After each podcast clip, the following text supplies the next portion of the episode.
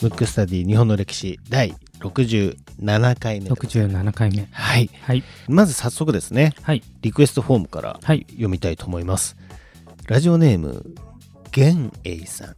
玄英さん。はい、はい。玄英ですね。はい。リクエスト人物忍者。忍者。忍者。忍者。渋いですね。うんえーその理由ですね、えーちょうど1週間前の夜のことです。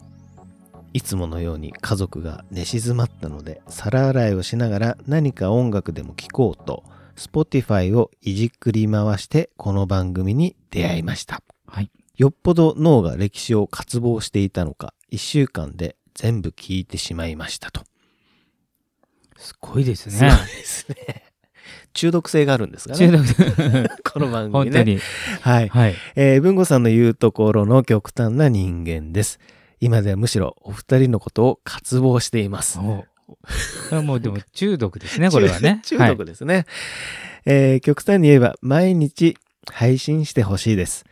さて、忍者に対する認識は日本人ですら曖昧なのではないでしょうか。本当に壁に隠れたり、水の上を歩いたり、はたまたニンニンと言っていたのでしょうか。は い文章がかなり面白いから面白いですねはいはいいいですね。はいだいぶ脚色されている気がします。うん気になりますので、よろしくお願いいたします。なるほどうんちょっとね忍者に関しては僕も詳しくないのでいずれね その辺はちょっと勉強してそうですね。なんかね、お伝えできればなと。そうですね、んでも間違いなく脚色はしてますねそうですよね。ニンニンうん言ってたんですかね。ね本当ね言ってほしいです言けどね ってほしいですね、うんここのまま行くとね。そうですねなるほど。ということで、玄英さん、ありがとうございます。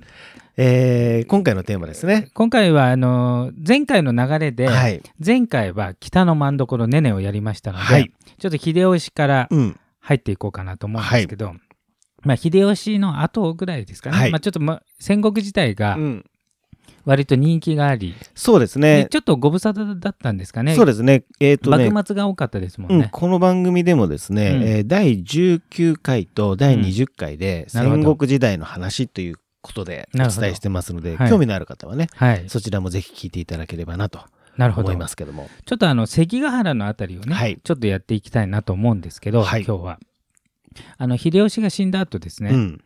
えーまあこれどの時代もどこの国もそうですけど、はいカリスマと呼ばれた権力者が死ぬとね、うんやっぱり次の後継者争いっていうか権力闘争があるんですけど、まあ秀吉もね、まあ、バカじゃありませんので、はい。まあ、そういうことが起きるの分かってて死後本当は自分の子供の秀頼うん。に継がしたいけどまだ子供なので、はい。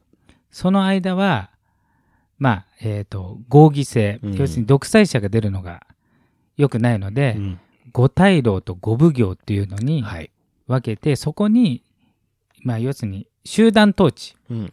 をすることになったんですよ。うんうん。聞いたことあります？五大老と。ありますね。うん、あるある。で五大老はまあ重鎮ですね徳川家康をはじめとした、まあ、秀吉とほぼ同格、まあ、時代的に同じぐらいの人が、うん。まあそうなんなんていうんですかねこう監視するというか、はい。で実際は五奉行っていう人たちが、まあ、政治をやってるとうん細かいことは、うん。でやってたんですけどその五奉行の筆頭が石田三成はい。で、えー、と五大老で有名なのが、まあ、徳川家康と前田利家うん。うんで前田利家は、えー、と秀吉の初期からの親友みたいなはい。戦友みたいな方なので、うん。うんまあもちろん秀吉が死んでるっていうことは、うん。もう年代も一緒なのうで、ん。まあかなりの高齢。まあ家康も高齢なんですけどね、うん。家康は驚異的な長生きしましたんで。ですようね。ん。でその時まあほ本当は後継者は前田利家に多分したかったと思うんですよ、まあ、秀吉がね。うん親友なんで、うん。で秀頼にバトンタッチしてくれってことなんですけど、うん。それやるとやっぱり家康がかなり強いので、うんちょっと難しいじゃないですか。なるほどね。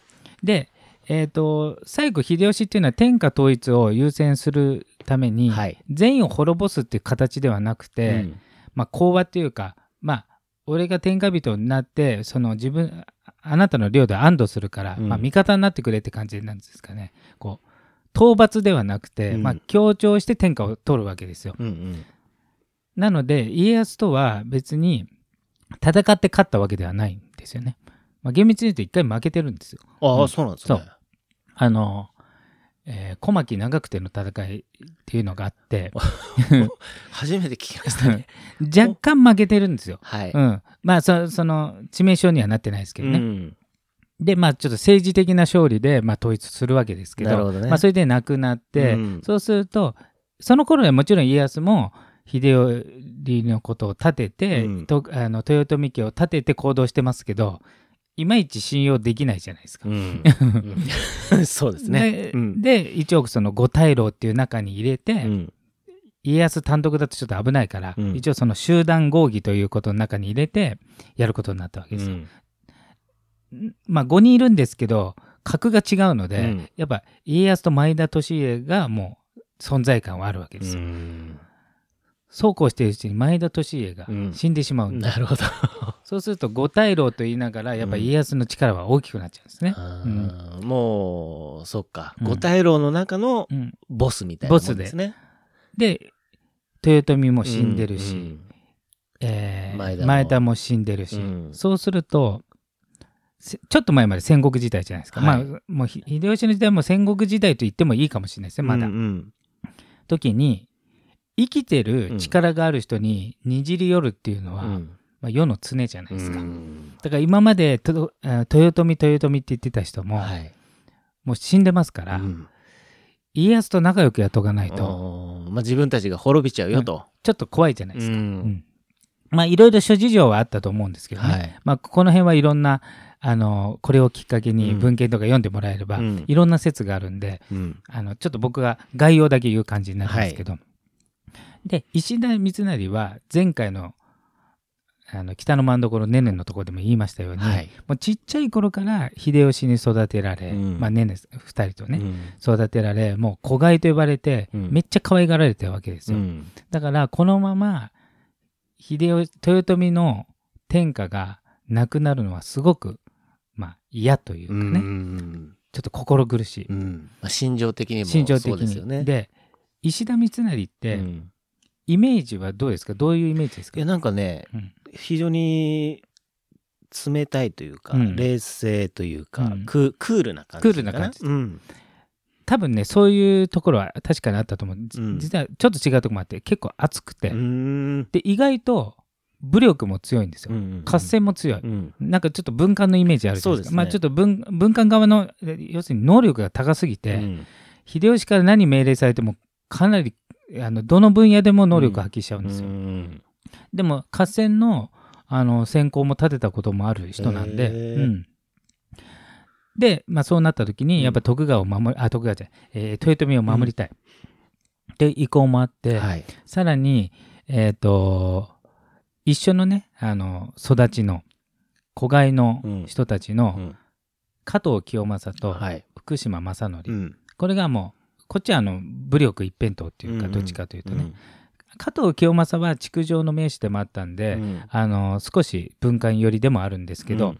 でその人たちは徳川の方にい行ったわけですよ。うん、加藤清正は若干違うかもしれない、ちょっと行って、うん。石田三成と合わなかったんですね。なるほど。うん。まあ、一緒の中で育ってもやっぱちょっとあるじゃないですか、ね。仲いいと、う悪いとか、うんうん。うん。それで、えー、とそれを止めないと。徳川の力を今止めないとちょっとやばくなるっていうことで、まあ、ざっくり言うとあの関ヶ原になるわけですけど。なるほど。でその時に僕がねえっ、と今日の、まあ、テーマというかね徳川、徳川方豊臣方はい。いろいろ人物いたんですけど、うん。結果的にね歴史は徳川方が勝ったんですけど、うん。その時石田三成と一緒に戦ったうん大谷義次っていう人がいるんですよ。聞いたことあります、全く知らないです全くない。これもこの人も、うん。えーねねとうん。秀吉にそちっちゃい頃から育てられた人なのででこの人はえっ、とね秀吉からもうん。すごくなんていうの期待されて、うん。もう将来を嘱望される人なんですけど、うん。眼病目が悪くて、はいはい。でちょっとなんていうの顔がただれるというか、んそういう病気になってて、うん。うん要するにちょちょっとこう気持ち悪いようなビジュアル、ビジュアル的になってしまっうんうんたんですよ。で能力は高いけどそういう状態だったんですよ。うん。である時石田三成と石田三成も含うむん。お茶会みたいな、当時ってお茶会があのなんか うん。あのなんつうんですカかカフェみたいなもんですね。うん、そうですね。うん。だから日本の、要するにそれがあの最高のなんていうのけ見識というか、んうんなんか文化人みたいなね、はい。イメージでやってた時うん。に、他の人たちはお茶をこう回し飲みみたいなこうちょっと飲んでこう次に回すってなるけど、うんうん顔中ただれてて、はい。病気丸出しなんうで、ん。うつるかもしれない、うんうんうん。うん。でえっ、とみんな飲むふりして、うん。うん大谷義次の後はうん。飲まなかったわけですよ。でさらにちょっと海とかが落ちちゃお茶の中。ーうんうんうんうん。じゃあけ結構結構な、うん、結構なひどかった、うん、だから本当はもっと活躍してたはずの人物なんですけど、結構その病気とかもあってうん。活躍の場がちょっと限られちゃったんうんうですよ、んでも石田三成うん。はそういうの気にしないんで、うん。だからさっき言ったクールとは逆ですよね、うん。と情に熱いっていうか、うん。ところもあって全部飲み干して、うん。でしかも自分が全部飲み干して次の人にその海が入ったらやばいから、うん。もしなんかあったら。うんうん。あの新しいの入れてくれて次からはちゃんとなるよで自分のところで全部飲み干して、うん。それを生涯、うん。大大谷義次はうん。恩義を感じてたわけですよ、でで大親友なんですね、うんはい。ただ大谷義次は家康とも仲いい。おおで冷静に考えて、うん。確かに自分も秀吉とネネにお世話になったから、うん。豊臣家を守らないといけないけど、うん。今徳川と戦っても勝てないと。うん。だからあの説得しに行くわけですよ。石田三成を、はい。うん、あの今こらえて、うん。家康と仲良くやってできる限り仲良く協調しながら徳川が生きる道を探しましょうみたいうんうん。なあ豊臣が豊臣がね。うん。豊臣が生きる道を探しましょうっていうふうに説得しに行くんだけど、うん三成がいや今叩かないと、うん。大変なことになるってことで、うん。ガンときして聞かずに行くんですよ。はい。その時大谷はもう負けを覚悟して、うん家康と仲良しだったんですよ。うん。え仲も良かったけど秀吉あ三成側につくんですよ。で最後一人大活躍して、うん。唯一あの西軍ってあの1日で決着ついちゃったんで、うん。関ヶ原って、みんなね結局逃げたんですよ。ああなるほど負けるから。うんうんうん。けど唯一に近いぐらいで彼は切腹するんですよ。その場で散るっていう。まあ、うん。その後石田三成も逃げたんうん。で捕まって処刑されるんですけど、うんうん。それぐらいなんか熱くて、うん。でさらに能力も高いので、うん。秀秀吉もかなり勝ってたんですよ、大谷義次。なんか今回のテーマは大谷義次になっちゃうんですね 流れ的に、ね大谷義次っぽいですね、うん。そう。そうなんだ。だ僕ね実は、うん。あの前回の流れから言うと、んあの秀吉とネネが子飼いとしてちっちゃい頃から、うん。もう子供の頃から育て上げた武将ってたくさんいるんですよ、はい。石田三成もそうだし、うん。加藤清正もそうだし後々大名になるうん。なんとか家なんとか家になる、はい。あの走りの人いっぱいいるんですけど、うん。大谷義次が一番好きなんですよ。えうん。ーでもなんか聞いてるとちょっとドラマチックですね。ドラマチックで。いわゆる何ですか？あのビジュアル身体的なねハンデもありながら。だからあの実際はそうだったかわからないですけど、うん。物語上はうん。ミイラ男みたく包帯してますよ。ああ顔に。そうなんだ、うん、あのそれはもしかして脚色かもしれないんで、うんうんううん。んであの両方の才能があったんですよ。うん。国を統治しても住民の統治がすごく良くて、うん。国が止めると、うん。でもう一つ合戦になってもめちゃめちゃ強いと、うん。だから西軍があの小早川秀明っていうのが裏切って、うんまああの東軍が勝つことになったんですけど、うん。それも予期しててそこに備えをしてたんですうよ。ん。で一番やばいところうん。に石田三成は大谷義次うん。置いて、うん。もうなんつうんですか前も強い。うん。要するに徳川主力と戦いながら横は裏切りそうなとこも 大谷義次やっててすごいですね。奮万戦して、うん。万能というかね。万能型なんですよ。く見えてるというかね、うん。そうなんだ、で結局、うん。あの小早川秀明があの裏切って、うん。そうなんでちなみに小早川秀明っていうのは、うん。えーねねいるじゃないですか、はい。前回やった。はい。ねねのお兄さんの子供かなんかで要するに親戚なんですよ。なのに裏切って、うん。あのまあ突撃したんですけどね。なるほどな。ちょっと大谷さん、かっこいいですね。かっこいいんですよ、うん。だから僕戦国時代でうん。好きな武将、まあいろいろいますけど、うん結構大谷義継は上位ランクですよ、ん。じゃあ、もしかしたら彼の動き次第では、うん。関ヶ原の戦いも、そうもうちょっと、うん。あのなんて直前までうん。徳川側にいたんですよ、はい。うん。あの、大谷さんはね。大谷が、で徳川も大谷義継が能力高いからうん。味方に入れたいわけじゃないですか、うん。だから負けるとだからそういう頭がいいんで、うん。状況分析もこれ確実に負けるな勝てんなとか、うん作戦もこうしたらいいなとかあいつが裏切んなとか、うん。そういうのも全部できちゃうんで、うん。ん。それで、えー結局大谷さんは、えー石田側の方にそう。石田三成を止めに行ったんだけど、うん。止まらないと分かったら、うん。じゃあ一緒に死死のうと。なるほどな。熱い友情。だから戦国時代って、うん。友情とか、うん。そういうのがあんまりないというか、うんうん。やっぱお家のためとか自分が出世で下克上ですからね、うん。もう裏切りとか当たり前の時代に、うん。熱い友情でまあ、まあ、し死んで散っていくっていうことなんですけど。ね。まあ、石田三成もうん。豊臣のことを存続したいっていう思いでうん。戦ってるんで、だから意外と僕ねこの2人好きなんですよ。え。ーうん。でも難しいとこですね、うん、本当に。そう。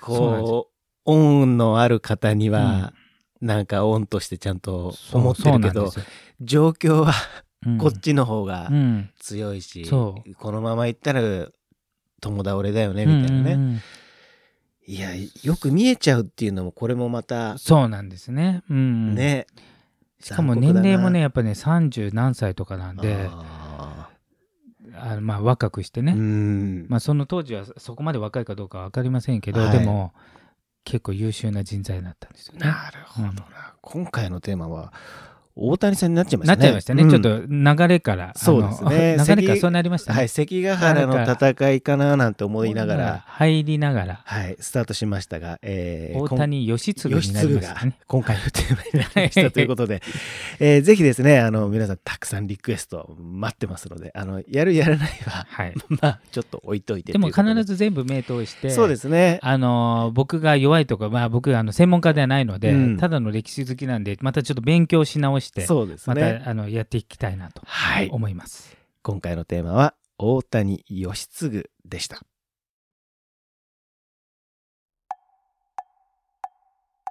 むくむくラジオだべ。むくむくラジオだべ。むくむくラジオだべ